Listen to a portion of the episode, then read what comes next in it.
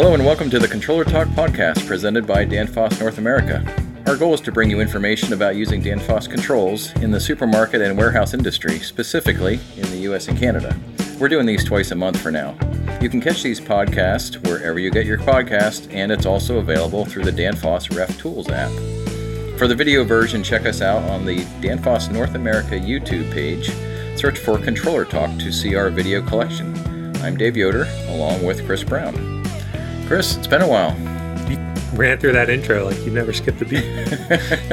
like Good riding a bike, like riding a bike. yeah, it's been about five months since we've been in the studio, but uh, you, we've both been traveling and doing some things, and uh, now we're ready to get back into it. A lot of internal changes that have been good that nobody listening probably cares about, but yeah, That's right. we've, been busy the last few months, no doubt about it. That's right. Yep. Yeah, so uh, in this season, which I'm calling season two, Season. CO2. oh, you're you're witty.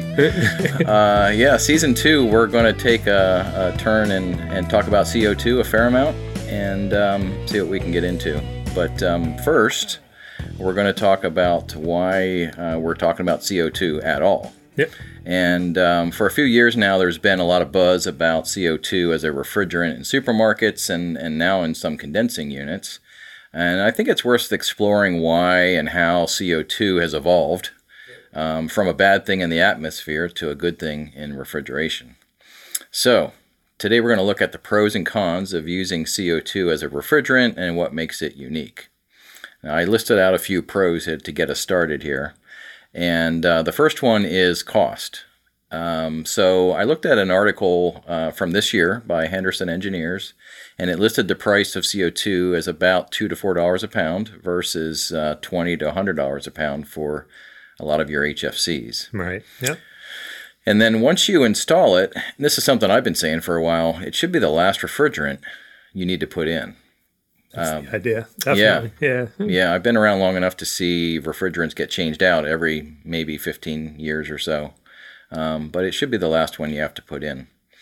Uh, another thing about it is it's got for its small value it, or small volume, it has a high capacity for uh, for cooling. So it's possible to use some smaller piping and smaller compressors. And then the um, the cooling capacity, most people agree, is about five to eight times higher than your traditional refrigerants. So that usually means less compressors. Yep. And, and the um, the example I like to give is um, while we were on hiatus, I went to a store and uh, it was a CO2 store, you know, pretty average size, probably 40, 45,000 square feet, and went to the compressor room and I thought, I there must be another one.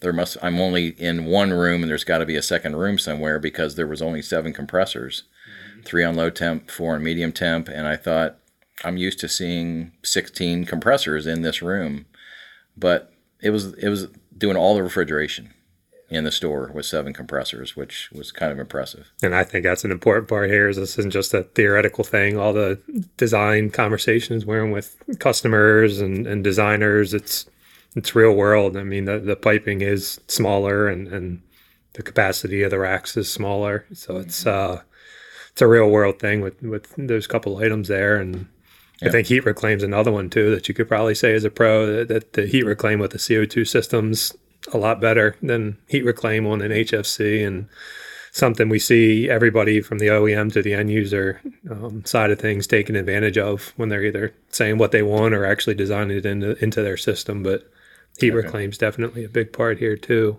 Yeah. And then we also have some other things. Uh, there's the whole refrigerant aspect of it with um, ozone depletion potential and, and, global warming potential. So we know the, the EPA with something like the AIM Act is, is moving to try to reduce high GWP refrigerants over the next few years in, in steps. They've already started to push some of those steps and more will come in the next few years. So I think it's January of 24. We're supposed to see another significant reduction in um, – high GWP refrigerants being used, and then there's more towards the end of the decade. Uh, the general idea between that and, and the move with this AIM Act to try to get some um, new generation technologies in play is that they want to get under 150 GWP, I believe is the number in supermarkets. Yep. So you're really going to see more and more movement towards trying to get refrigerants into systems, especially new designs that fit under that 150 GWP number, which CO2 is definitely one of those refrigerants. Yep. Uh, so yeah, future current legislation, this fits right in with that. And then we've also seen it's been a nice transition over where CO2 started, where it was just racks in supermarkets, where we saw really the design happening. Now we're expanding out into other things that we see internally and externally, condensing units, commercial refrigeration. We're really seeing CO2 become a a universal refrigerant that can be used in all different places. Yep. And this year, Dan Danfoss released that uh, mechanical expansion valve right uh, for CO2. Correct. Yep. Now, on the other side of the coin, you could say that these are uh, the the cons of the pros and cons, um, but it's debatable. So, um, skill sets are taking some time uh, to catch up in the industry. Yeah, I think people are getting there and there's more exposure to it now uh, for the mechanics. Yep, I agree. Yep, and then in the system in general, there's a couple extra valves that have to be controlled. Um, you'll have extra tools that you'll have to buy, and um, and then the the level of complexity in the system itself could be dri- climate driven. It depends whether or not you're in the north or the south, and whether or not you're using ejectors and that sort of thing. Yep. And then um, it's just getting part of it's just getting used to the higher pressure ranges. Yeah, I think that's the general theme with a lot of what you just mentioned. just guys getting used to to mm-hmm. what the system is uh, when we talk about a rack, at least. And there's going to be variance. Uh, I mean, the north versus south argument. There's designs that are going to be used more in the south and guys down there will probably get used to those versus people in the on the northern side of the country where some of those designs that are meant to take advantage of warmer climates aren't going to be there. And so they're going to have different types of systems or, or different bells and whistles in their systems that maybe they're more uh, more used to and, and, up to speed on. So yeah complexities uh, and just variance in the designs is something that, that we'll see throughout the life cycle of, of CO2 systems for sure. Yep. Uh, again, some other things, leak detection. So I, CO2, it, it, the toxicity isn't there as much as it being an oxygen displacer. So, uh, I mean, uh, yeah, we, we see more usage of leak detection and walk-ins to make sure that we don't, especially in those smaller enclosed spaces, that we're not having any issues uh, where personnel might be in there when a leak occurs. Um, storing on site, so we know with the higher pressures, part of that on the design side we also have a lot of relief valves in these systems that we might not have on an HFC system. So when we, we see these relief valves and they're going to blow if, if something unexpected happens, now we've got to make sure we have the refrigerant available to charge the system back to where it's supposed to be. And so refrigerant availability, how much do we keep on site? Do we keep it in an area so it's available for multiple sites? I think it's we're saying these are cons and, and again it's just it's something that we have to account for and, and the customer has to plan for yeah. um, when they're they're using one of these systems. And i think as we have more systems co2 systems in in a general area where maybe you can keep storage and, and share it between multiple sites instead of one per maybe you've got six stores that are all co2 in an area and you can just have one charge for for all six. Right. I think that'll make life a little easier too. Right yeah. And that's, uh, I think you can extend that out not just to the refrigerant, but spare parts in general. We've got some unique parts that we'll get into later shows here in the season. On the control side, um, do you just keep a, a, whole portfolio of spare parts at every store, or do you look at maybe keeping them in, again, a, an area where they're available and you can maybe grab them from one store and move it to another instead of spending all that money to, to keep spare parts laying around that may never need to be used? Right. And I'd say the last thing that comes to mind is pack controllers. It, it's yeah, it's a CO2 system, but pack controllers are a technology that could be used in other systems as well.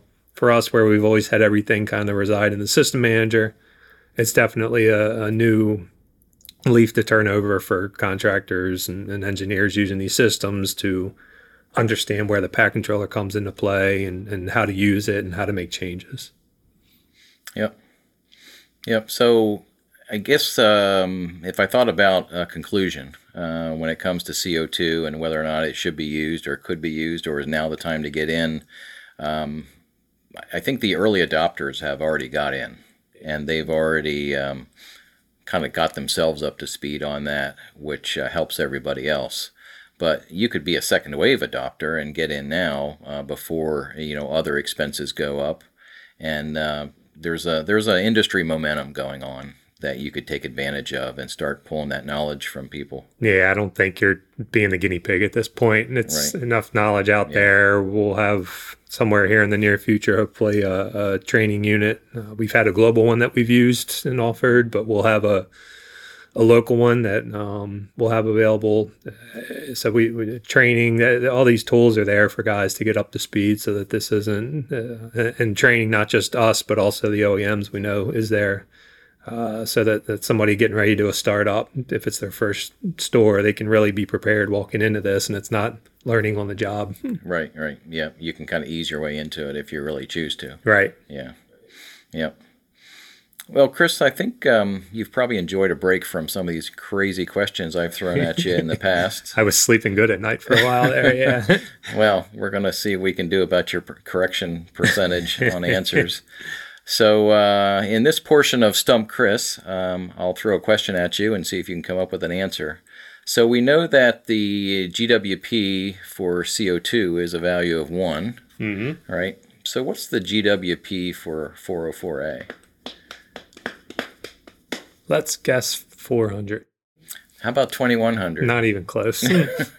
but at least you gave me an answer higher than one. Yes. So that's good. But yeah, 404A is 2100. So that means a pound of 404A released into the atmosphere is essentially 2100 times more harmful than CO2.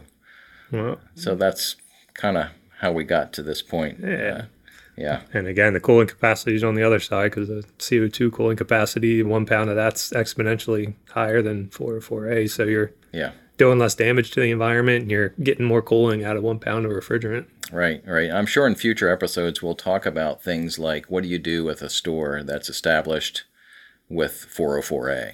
And um, can you incorporate CO2 into that? Can you retrofit refrigerants? Yep. Uh, the answer is it's possible, but not as easy as it used to be. Yeah. Uh, but we'll get into that in the, in the future here.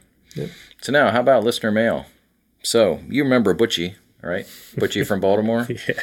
Yeah, he's got a question about um, CO2 and controls and stuff like that, and he wants to know how many spare parts should he have on hand because you've got controls. We talked about the refrigerant. Yep. You know, so if something goes wrong, because it's a, a little bit more complex system, you may have a critical part. And if that part stops failing or you suddenly have water in your cabinet, you know, what's what's the right answer on keeping spare parts? Yeah. I mean, well, not too distant future here, we'll get into pack controllers, which is really the brains of the operation on the rack itself. And so when uh, I say the the pieces that are controlling the parts of the system that you absolutely need, the compressors, the gas cooler, the some of the valves that are on the rack, uh, you, you kind of need those controls. It's tough to get by. Just you can't just force things on like you might be able to on an HFC system. Right. Um, so you really want to have a set of the controls uh, that are handling the rack available at one site. And again, hopefully over time, that's four or five CO2 sites in an area, and you can just keep them at that one site and use them as needed. You don't have to keep one at every site. But I'd say, just in general, yeah, you want to at least have a, a backup set of that pack controller and, and the boards that are attached to it that are driving your valves and compressors to keep the system going. Yeah. They don't fail often. It's not something right. where I'd be expecting this to be once a year. You're using the backup parts, but right. yeah, you want to have it on hand in case that emergency does hit. Right. Yep. Okay. All right. So if you'd like to drop us an email with a suggestion for topics to cover, or a question or comment, you can always email us at Controller Talk North America at danfoss.com. That's Controller Talk North America at danfoss.com. Thanks for listening. Our main guy, Michael, don't call me Mike Beckerman, is on vacation. He's not even here. Our audio engineer is still Raul Garcia, and Maria's back from, I believe, the south of France. And the new guy, yep, he's still here, Josh Tignall. All right, they're making it happen. We gotta stop calling the new guy at some point, I guess. Huh? Well, we need another new guy. yeah, that's right. So until next time, for Chris Brown, I'm Dave Yoder. Stay cool.